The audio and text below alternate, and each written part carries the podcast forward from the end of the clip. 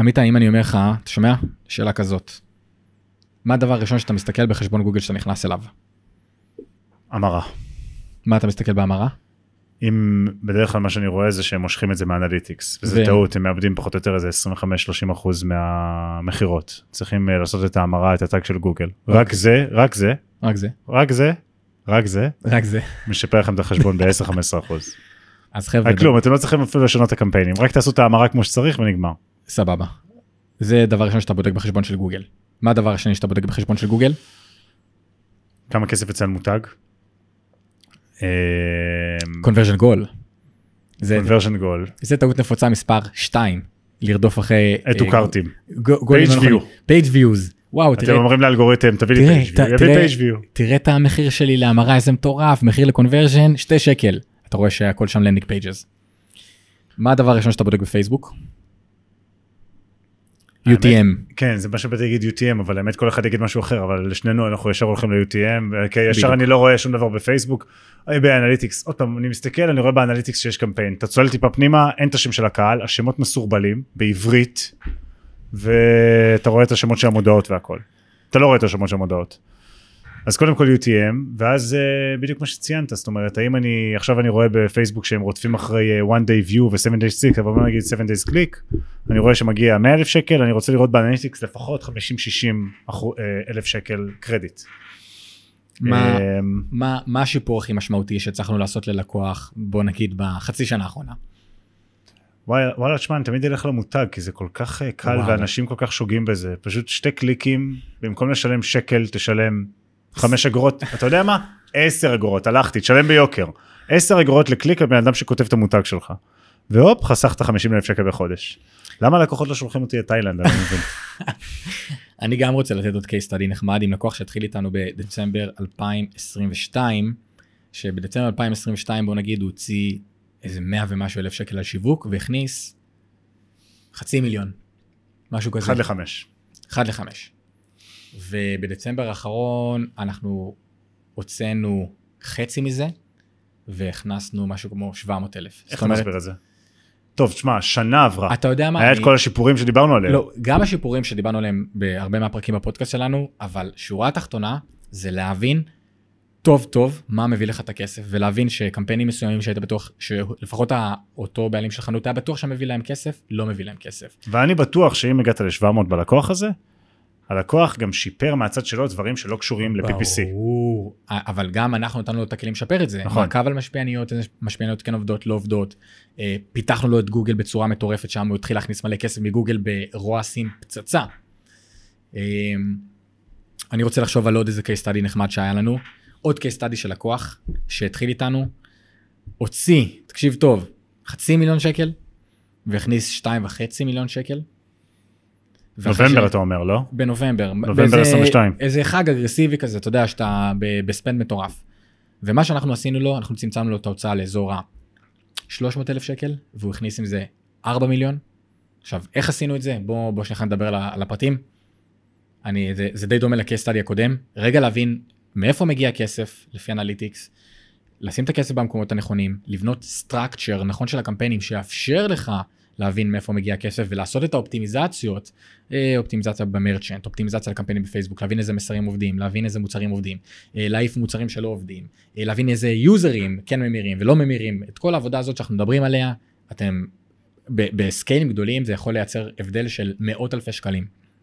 דרך אגב, תמיד אני ממליץ, וזה בדיוק כמו שאמרת, וזה מה שאנחנו עושים גם בכל הלקוחות. לקוח חדש נכנס, אנחנו קודם כל לא עושים שום scale. מבינים את כל הדברים שדיברנו עליהם ומתחילים לחסוך. אותו דבר, פחות כסף. אותו דבר, פחות כסף. מורידים. הגענו למצב אופטימלי, מתחילים להרים. מה מרימים? ערוץ שעובד טוב. מה מרימים? ערוץ שה conversion שלו מספיק טוב כדי להחזיק את הערוץ. מה מרימים? מה שיש לו AOV גבוה. וכך הלאה וכך הלאה. וכל הזמן.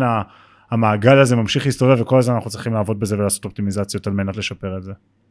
איך אתה רואה את השילוב של ה-AI בתוך עולמות ה performance וה-PPC? איזה נושא נתת פה עכשיו, עידן, איזה נושא, הנה על דינה. תן לנו בקצרה, תן לנו prediction. שמע, אתה יודע מה קרה, אתה. יודע זה, אתה יודע מה ראיתי עכשיו אה, בגוגל לפני כמה ימים ואנשים מדברים על זה למרות שזה לא כזה טירוף. אוקיי.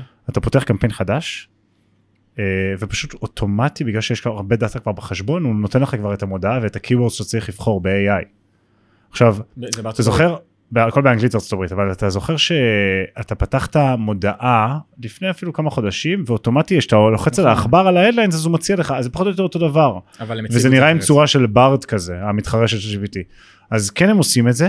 תשמע, אני אגיד לך את האמת, אני חושב שכל העולם של ה-AI, לפני שהוא, ייקח עוד זמן עד שהוא יחליף אנשים, אבל אני חושב שמי שהיום לא משתמש, ב, זה הבנצ'מארק, להשתמש בזה, אוקיי?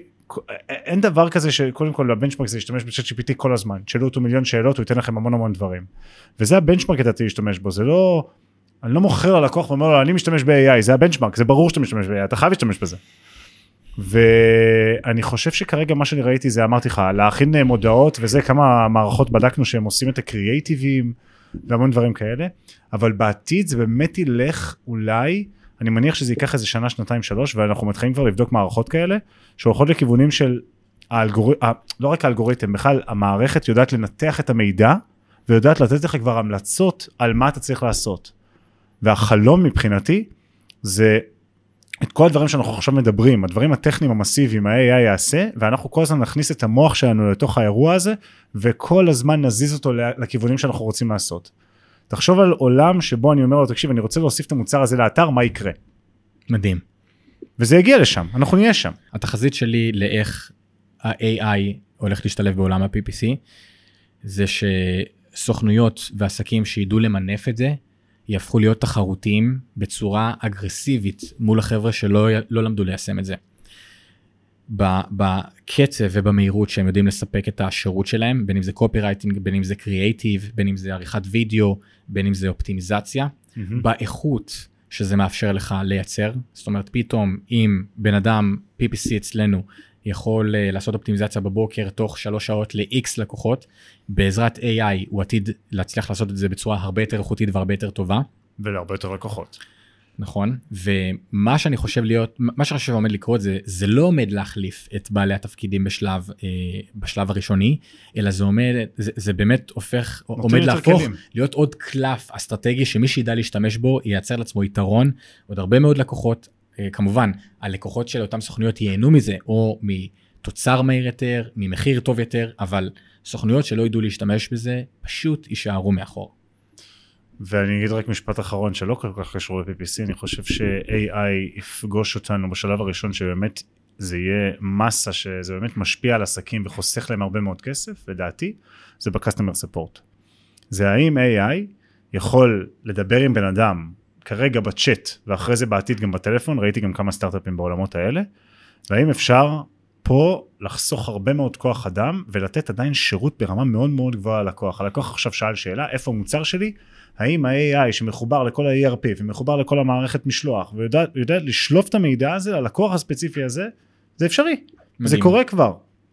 זה לדעתי ה-use case הראשון של האירוע הזה של, של אה, AI.